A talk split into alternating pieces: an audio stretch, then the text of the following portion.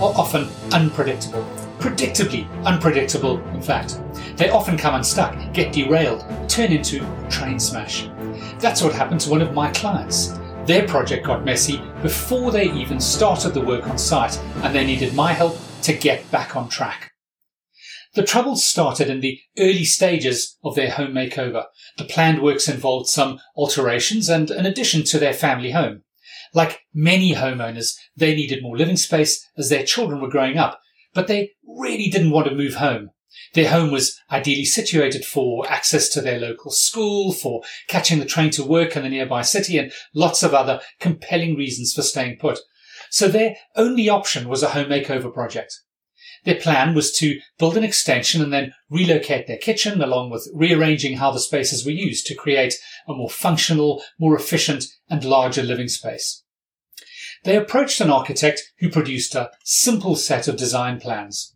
The design wasn't contentious and so getting planning consent was pretty straightforward. So far, so good. Then they invited bids for tenders, quotes from a selection of general or main contractors they were going to select and appoint the most suitable contractor who would carry out the construction works for them. And then something happened that blew them way off course. It was unexpected, it was confusing, and it stopped them in their tracks. Now what do we do? They asked, which is when I got involved. As soon as they explained what had happened, I knew exactly what had gone wrong. To quote William Shakespeare, I knew something was rotten in the state of Denmark. That's from Act 1, Scene 4 of Hamlet, Shakespeare's famous tragedy. One of the characters, Marcellus, makes this statement when he realizes that something is not right, something smells of corruption. And I was definitely smelling something that was definitely off. And I was worried it could lead to some kind of tragedy. Actually, it happens all the time on home makeover projects. My clients had made the same mistakes most homeowners make, and there are three mistakes in particular I want to warn you about in today's episode. As is usually the case, it's easy when you know how. And I love making things easier for homeowners on their home makeover projects. Easier, faster, and cheaper. So stay tuned because once you've listened to this episode, you'll know the secret of how to avoid these three common mistakes, and that will save you time and money on any and every home makeover project anywhere in the world. Hello and welcome to Home Makeover Project Secrets, the show that equips homeowners with the skills and understanding to execute successful home projects, that goes behind the scenes of home build projects to unlock the secrets and share insider tips and strategies to save money and time on any and every home project. What you learn will give you the confidence to embark boldly on your next project, and you'll know what to do so your story has the happy dream home ending you deserve. I'm your host, Andrew Phillips. When I talk about home makeovers, I include renovation, remodeling, alterations, additions, going up into attics and down into basements, redevelopments, and even ground up new builds. Any and every project where you're going to be appointing professionals, designing something, buying materials, carrying out construction work, employing contractors, subcontractors, suppliers, manufacturers, and even if you're doing some or all of the work yourself, all things home build. I'm delighted you've joined me today. Because we're dealing with what might be quite complicated information, especially if you are unfamiliar with some of the terminology and processes, the show notes and transcript will be uploaded to our website, www.thediypm.com. So you can easily revisit any episode and refer to the key information shared each week. And of course, if you prefer to watch or read an episode rather than listening, you'll find links on the website as well. We also include any links to resources, free gifts, and other useful information mentioned during episodes. By way of some background and explanation, across episodes 5 through 9, I've been presenting a mini-series on home makeover project costs. In episode 9, I explained that bidding or tendering is one of the best ways to get competitive costs from contractors on home makeover projects. I also shared some insider secrets about how bidding and tendering is only one part of the best strategy to achieve the best possible cost for any project. Do head over to thediypm.com forward slash podcast and click on the link to episode 9 if you haven't yet heard that episode. As you'd expect, there are some rules to follow to make sure any bid or tender process ends successfully. And today I'll share three. Just to make sure you're clear on what I'm talking about, bidding or tendering is a process where you invite a number of contractors to provide quotations to carry out a piece of work. In this case, your home makeover. When this process is executed effectively, you should be able to select the lowest cost and appoint that contractor with confidence that you are paying no more than the best market tested price for your project scope of works. But I have to warn you that this very, very often doesn't work out the way homeowners hope. So now let's go and find that rotten smell. I'm going to share what went wrong for my client and more importantly, explain how they could have avoided the problem. They had sent the drawings to four contractors. They'd invited them all to visit their property. And during those visits, they'd explained what was involved. We call that giving a briefing. They had set a return date when the contractors would send in their bids. And then they waited with high expectations for the big day to arrive. It's quite an exciting part of any home makeover project. The bid process marks the transition from the design phase to the execution phase, when the works will start on site all your hard work is about to pay off. And of course, there are some nerves. You've been working to a budget, but now you're doing an actual live test of whether or not your budget is correct. Can you get what you've been hoping and planning for at a cost you can afford? You're about to find out. On the deadline day, three bids arrived. The fourth was missing, and it never arrived. Still hasn't actually, but this isn't the big deal. As an aside though, I should mention this happens quite a lot. Even good contractors do this, and I highly recommend you only consider working with good, competent, reputable, responsive, interested contractors. They are constantly submitting bids and tenders for projects. Sometimes they just get too busy and either run out of time to prepare a bid for you or they realize they haven't the resources either to prepare and submit their bid or to even carry out the project. Good contractors typically do the decent thing and at least let you know they're withdrawing. And they'll probably be apologetic a bit. Unfortunately, too often contractors just don't bother. And then you lose one of your possible contenders. That's why we always recommend inviting at least three contractors to bid. Four is better because even if you lose one, you still have three options in the game. And that's usually enough to keep things competitive. So anyway, they opened the three bids that had arrived and that's when the alarm bells started ringing. Putting the bid returns in context, the clients had estimated that the likely cost for the project should be around 75,000 to $80,000, and they knew they could afford 75,000 to $80,000. Bid 1 was about 15 pages, very detailed. Bid 2 was just one page on email, literally a one-liner, and bid 3 was about 7 or 8 pages. Bid 1 came in at, wait for it, $145,000. Wait, what? That's crazy. Actually, that's ridiculous. That's nearly double the budget. Early panic started to set in. Had they completely underestimated the cost of the project? Did this mean their hopes and dreams would be shattered? Would they have to start again? But then bid two was for just $40,000. Oh, wow, that's fantastic news. That's so far under our budget. Almost half, in fact. And then bid three was around $82,000, quite close to the budget. Well, you might be wondering what's wrong with those numbers? How is that a problem? Maybe you're thinking bid one was clearly just plain wrong, way too high, probably just an expensive contractor or they didn't want the work anyway. We can just ignore that one. But bid two was the perfect outcome because it was the cheapest, obviously, and way under budget. Brilliant news. And bid three was somewhere in between, but no matter, we can ignore that one too because it's way higher than clear winner bid two. Well, not so fast. You need to look a little more closely. If a bid seems too good to be true, then it probably isn't accurate. A reliable outcome is when the bids or tenders are all quite close together. The sweet spot would be a plus or minus 5 to 10% from your budget. That would tell you that one, your budget was about right. Two, you have three competitive bids. And three, you can probably safely focus on the lowest to verify it is a complete and accurate bid. But when you get a wide spread of totals from any tender or bid exercise, then something is wrong. Something is rotten in the state of Denmark. Something smells off. It's just not possible that three contractors all accurately pricing the same basic information for the same project scope could be so far apart. Yes, it is true some contractors are more expensive than others, so there will always be a higher price. And often the way contractors tell you they're too busy or don't want your job is to submit a price that's way too high.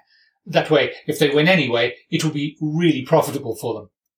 You also hope there will be a contractor who on the day is a bit hungrier, is looking for more work, is keen to work with you and your design team, or for whatever reason wants to join and win the bid and therefore submits a highly competitive cost. And any others will probably be somewhere in between the low and the high bids. So three bids and two don't make much sense. Now what should we do? How do we solve the problem? Well, we did what you always need to do whenever you receive bids back from contractors. We analyzed them.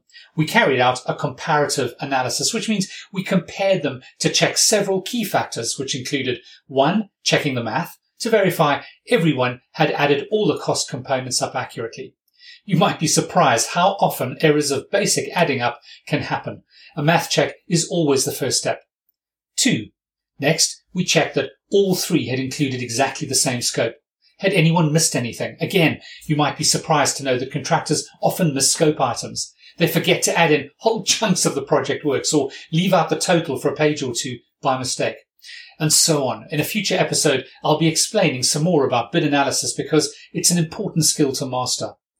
But the key takeaway here is that the last thing you want to do is to rush in to appoint the lowest contractor and then, once they've already started work on site, discover that their bid has errors and missing items. After a careful bid analysis, we often discover that the lowest contractor isn't actually the lowest, and it's the contractor who was initially second in the running who ends up winning the job. Okay, so now you know what went wrong. Three confusing and obviously unreliable bids, and now, as I promised, I'm going to explain why. And the real gold, I'm also going to explain what to do so it doesn't happen to you. I've already given you a hint. My clients made three mistakes. The first mistake was in the bid details. They say the devil is in the detail. Well, I don't really know about that, but in construction projects, you do need to sweat the details, at least the important details. I explained this in episode 8. It's fundamental to a successful bid process that all bidders are bidding against exactly the same scope of work and specification, the same identical parts. Let me share an example. Imagine you want the contractor to install a new door. If you say on the drawing, install new door, then the contractor will submit a cost to install a new door. Okay, so without trying, how many different types of doors can you think of? It's just about unlimited, right? Wood, glass, painted, veneered, double, single, solid core, fire rated, or not. If the only detail you provide is just new door, then all the contractors are likely to price something different. You're leaving it to their imagination or their intelligence or worse, their lack of insight and intelligence, and even worse than that, their dishonesty. The sharpest contractor wanting to win the bid is likely to submit a cost for the cheapest door they can buy. They already know that probably won't be what you want, but it could win them the job. After all, the bid is compliant because they have included the cost of a new door. By contrast, the most diligent contractor might imagine that you would want the new door to match the existing doors nearby to where the new door is to be installed. That's quite sensible. So if you have existing oak doors, that contractor might cost for an expensive solid oak door. And there could be a $500 cost difference between cheap and nasty contractor one and solid and dependable contractor two. But worst of all is that in your mind, you wanted a glass sliding door to let light into the room to take up less space. So either way, you wouldn't get what you wanted and that would probably only emerge once the work starts. The contractor might ask just to check, hey, I'm going to bring the new door to site tomorrow. It'll look like this. Is that okay? In the cheap scenario, you'd be horrified and then tell them what you were expecting. Then there would be a huge disagreement, which would most likely end up with the cost going up, and it might take a few days, potentially even a few weeks to find and buy the door you really want, which could mean a delay. And that's just one item. What about the door handle, the hinges, the paint colors, and on and on and on? So mistake number one was that there was too little information in the bid documentation to be sure they would get the bids based on exactly the same specification. But I can hear you asking, Andrew, what happens if I don't know what door I want? Well, here's an insider strategy to solve that problem. Staying with the example of the door, but noting that this applies to any item where you may not have made a final decision. Insert in your bid document a door or whatever product similar to what you think you might want with as much detail as you can provide. This way, at least you know all the bidders will quote against the same information. After you've appointed your preferred contractor, you can always omit the original door or whatever item and replace it with another specification you really want. At least you know you're working with the most competitive contractor. A word of warning though. When you make changes after a contractor has been appointed, there is a risk that their charge for the alternative door or whatever product won't be as competitive as the original. And that's how costs can start to creep upwards. So it's always better to work hard before you go out to bid to make all or as many product choices as you can and then avoid making changes as much as you can once the contractor has been appointed. Of course, it's impossible to get everything finalized before work starts, but aim high. Every item or decision not locked in is an opportunity for cost to creep. The second mistake was in the format of the bid documents. All my clients had done was to send copies of their plans to the bidding contractors and provided a verbal briefing. That left the contractors to decide how they wanted to format their bids. As I've mentioned, bid one was about 15 pages, quite a lot of detail, but bid two was just one page, a uh, one liner on email, and bid three was about seven pages, somewhere in between. Because they'd all included different levels of detail, comparing the costs submitted was almost impossible. No surprise here, to be able to carry out a detailed comparative analysis, you need, well, details. At the very least, the work should be broken down into work elements like plumbing, electrical, lighting, kitchen millwork or joinery, and so on. This way, you can at least compare the prices submitted at an elemental level. But when you detect a big difference between elemental costs, you still won't be able to work out why and where the differences are coming from.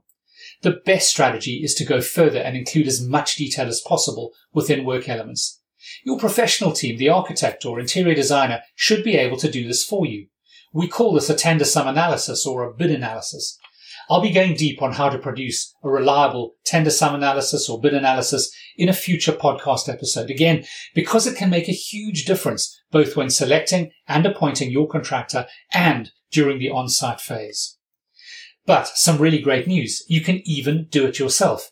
If you sign up to become a podcast subscriber, then you'll get immediate access to my project design planner, which will help you to list the various items of work on an elemental basis, even if you've never done this before. You don't need to be an expert. You'll find a subscriber link on our website at thediypm.com. Click through to access the strategy one pager and then make sure to download the design planner. It has a link to an explainer video to show you exactly what to do. I'll put a link in the show notes. And the third mistake my clients had made was in the choice and briefing of the contractors. They might have got away with the lack of detailed information and the format of the bid documentation, but because they didn't realize this can happen, they didn't make it explicit to the contractors what was expected from them. And that goes back to their initial briefing of those bidding contractors.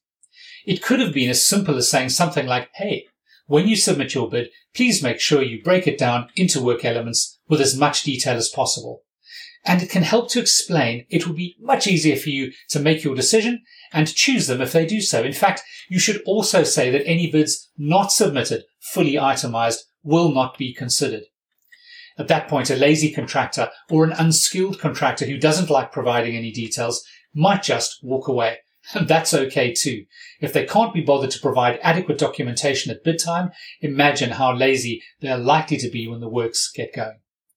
There's a real science to contractor selection, briefing them and then inviting bids or tenders. And in future episodes, I'll be explaining those processes in much more detail.